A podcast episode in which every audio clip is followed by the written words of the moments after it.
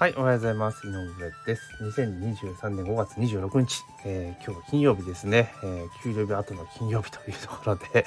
まあ今日夜ね、帰りが遅くなる方も多いんじゃないかなというふうに思いますが、今朝も朝の配信をスタートしていきます。今日はですね、交通機関にも広まるビザタッチ決済、移動にとどまらないその効果というね記事がありましたのでそれについてちょっとお話をしていきたいというふうに思います。よろしくお願いします。記事の冒頭ですね。日本の公共交通機関でも広まりを見せるビザタッチ決済。交通機関へのビザタッチ決済の導入がもたらす効果の現状について25日ビジネスワールドジャパンが公共交通機関におけるビザタッチ決済の取り組みについて説明したというところで、まあ、記事のね内容については概要欄にリンク貼っておきますのでまあ、それについてですね、えー、さらに知りたい方はちょっとチェックしていただければなというふうに思います。要はですね、あの、今まで、え、交通系、要は交通機関に乗るときっていうのの、え、キャッシュレス決済っていうのは基本的には、あの、スイカを代表されるような日本独自の規格のフェリカというものを使って、で、それでやってるのが普通だったわけですよね。で、その中で、あの、海外とかでは、この決済、非接触決済、っていうのに関しては、まあ、別の方式なんですよ。で、それでクレジットカードとかに搭載されてるタッチ決済、ビザタッチとかやってますよね。その方式なんですね。で、もともとそういう方式ね、その、スイカとか始まった時からあったんですよ。だけど、スイカとかじゃなくて、そのフェリカっていう技術を使ったっていうのはなんでか、日本独自の技術使ったのはなんでかっていうと、あの、フェリ、スイカってもともとはその、要は IC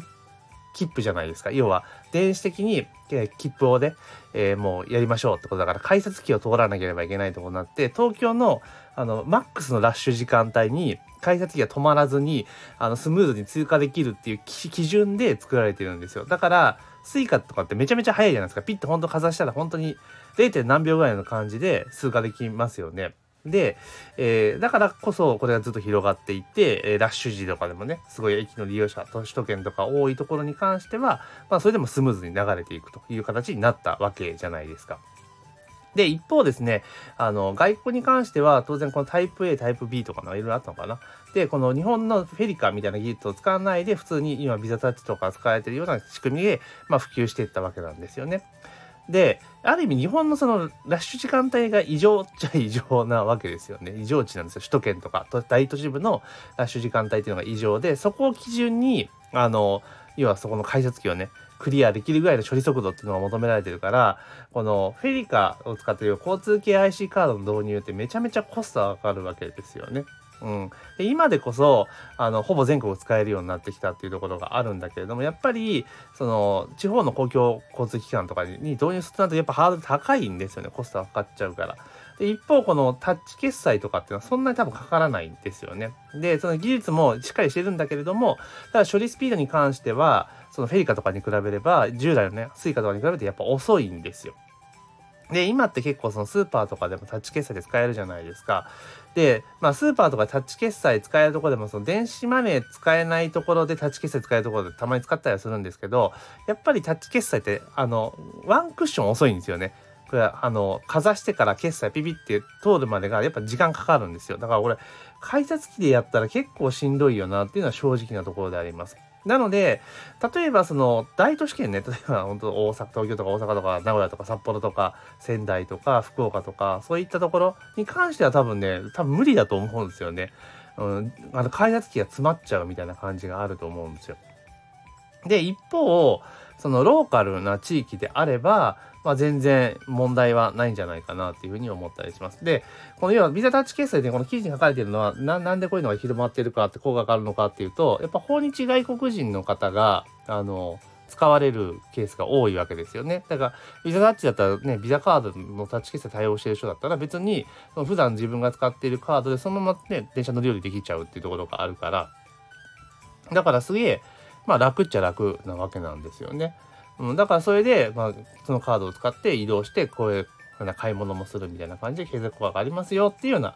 感じなんですよね。うん。でまあまあそれはそれでいいかなっていうふうに個人的には思うんだけれども、まあだったら私がすごく思うのが、こう、ね、そのフェリカの技術ってやっぱすごい技術なんですよ。うん、ね、セキュリティもしっかりしてるしってことになった時に、むしろその日本のそのフェリカって技術を体験してもらった方がいいんじゃねって思ったりするんですよね。で、あと、例えば、あの、日本のその、なんだろう、えっ、ー、と、JR パスみたいなのがあるんですよね。外国人向けのやつ、ジャパンレールなんちゃらっていうのがあると思うんですけど、それも suica にしたらいいんですよね。だから来た人にそのチケット買ったらそのでチケット情報をもう suica に入れると。全部入れておく。だからそれをかざせばだから suica だったら今どこでも通れるじゃないですか。だからそれで全部乗れるって形にしたらその買った人がどういった経路でどう動いてるかってデータも取れるわけですよね。うん、でそんな形にするということをやったらいいんじゃないかなっていうのを思うのが1点と。であとはそれこそそのねそういう日本の技術を実際体験してもらったことを考えてで今だったら交通系 IC カードって使えば結構使えるとこ多いじゃないですか決済とかしてね。だったら例えばですよ日本にその入国する時に入国審査とかするじゃないですか。その時にあの Suica1 枚も渡したらいいんですよね。うん。で、デジタル庁とかとうまく連携していって、例えばそのチャージするのが大変だぞっていう場合には、その、全部ね、紐付けることが、だから例えば、そのアプリでね、事前に設定をして滞在期間と、等々いろいろ全部入れていって、で、それで、えー、その期間だけ、例えばオートチャージ設定できるようにするとかね。うん。っていうようにすればいいんですよ。で、帰国するときには、その成田とかね、空港にあるところの、その回収ボックスかなんか置いといて、で、その、なんだろう、えっ、ー、と、クレジットカードの連携切って、あの、廃廃棄するというか、えー、回収ボックスに返すって形にすれば、別に問題ないんじゃねえかなって思うんですよね。こういうの新たにやんなくても。で、スムーズに交通機関もなれるし、日本のこのすごく素晴らしいフェリカの技術っていうのも、まあ結構ね、浸透するのがすごいなっていうのが、まあ伝わるんじゃないかなっていうふうに思います。で、QR コード決済って今めちゃめちゃ普及してるじゃないですか。で、あれ別にコンビニとかのスーパーとかでやる分には全然ね、そんなに問題ないかなっていうのはあるんですけれども、ただやっぱこれ一部そのなんだろう、鉄道でやろうとしてますけども、鉄道だとやっぱしんどいですよね。その、タッチ決済よりもしんどいんじゃないかな。読み取りに時間かかっちゃうから。うん、一撃でね、その QR バーコードピッて読めるとは限らないので、まあちょっと現実的ではないなと思います。で、中国とかでね、その QR コード決済っていうのがめちゃめちゃ流行して、で、それで本地の人が使うからっていうので、今日本でも結構流行ってきたっていうのがあるんだけれども、じゃなんでそもそもこの QR コード決済なのかって言ったら、中国ってフェリカっていうのはタッチ式の決済って開発できなかったんですよね、当時ね。で、すごい莫大なコストがかかるから、導入コストもかかるから、だから QR コード決済が手軽にできるよねっていうのでスタートしてるわけなんですよね。だからそういった背景とかを考えると、やっぱり日本のこの技術ってことをね、全世界に教えるってことではそういった形で、せっかく訪日外国人の方がいっぱい来るんであればもう配ってしまうと。で、そのデジタル庁が作ったなんか、なんかそういうアプリかなんか作って、そこでスマートフォンで、その、えっ、ー、と、なんとか紐付けることができるようにするってパターンにする。あとはもしくは、そのオートチャージするとなんか残高残っちゃうから、あのポストペイみたいな形にしたらいいんですね。後払いで。うん、フェリカのプラットフォームを使って後払いにしたら。だから関西でいうとこのピタパみたいな形のものをするのもいいと思いますよね。で、その、なんだかな、ポストペイできる期間っていうのを、その申し込みの段階でパチッと固定をしてしまう。で、自分が登録したクレジットカードから、えー、決済できるような形にしてしまえば、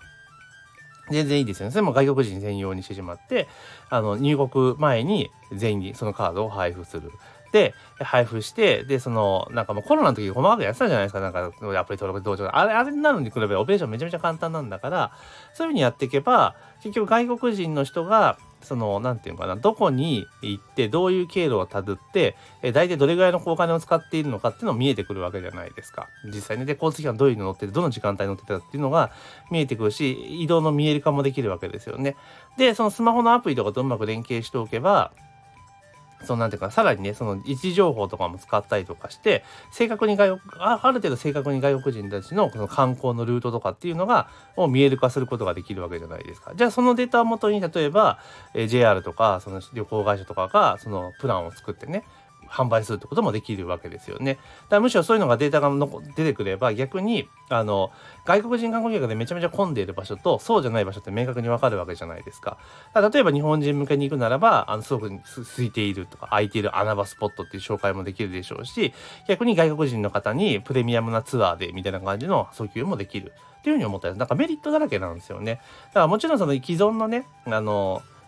プラットフォームを使ってピザタッチ決済とか使ってやるのもいいんだけれども、むしろせっかく観光に来てるわけではある意味特別な状況じゃないですか。なんかそういった時にそういうのを体験してもらうってことはとても重要だし、その体験してもらったデータとかがさらに生きてくるかなと個人的には思ったりするので、まあぜひね、デジタル庁でできたんだからこういうのうまくやってってもらえればいいかなというふうに思います。なんか、あのマイナンバーカード普及庁みたいな仕事になっちゃってるので、まあ、そこじゃなくてこういったところ要はインバウンドとかのやつも、え、しっかり取り込んでいってそれをデータを使分析して見える化してで、それを、国内の企業等に還元していくって形にしていったら、国益にもかなりプラスになるんじゃないかなというふうに思ったりしました。というところで今日はですね、え交通機関にも広まるビザタッチ決済、え、移動にとどまらないその効果というね、記事がありましたので、まあ、記事の内容全然ね、触れてないんだけれども、えちょっと個人的に思ったところっていうのをね、今後ね、え、例えば今使ってる Suica とかそういったプラットフォームを、え、外国人観光客向けにね、カスタマイズしたらこんなことができるんじゃないかというふうに思ったことがありましたので、それについてお話をさせていただきました。ぜひね、感想とか意見とかね、質問とかありましたら、ぜひね、コメント欄にいただければというふうに思います。というところで今朝の配信は以上とさせていただきます。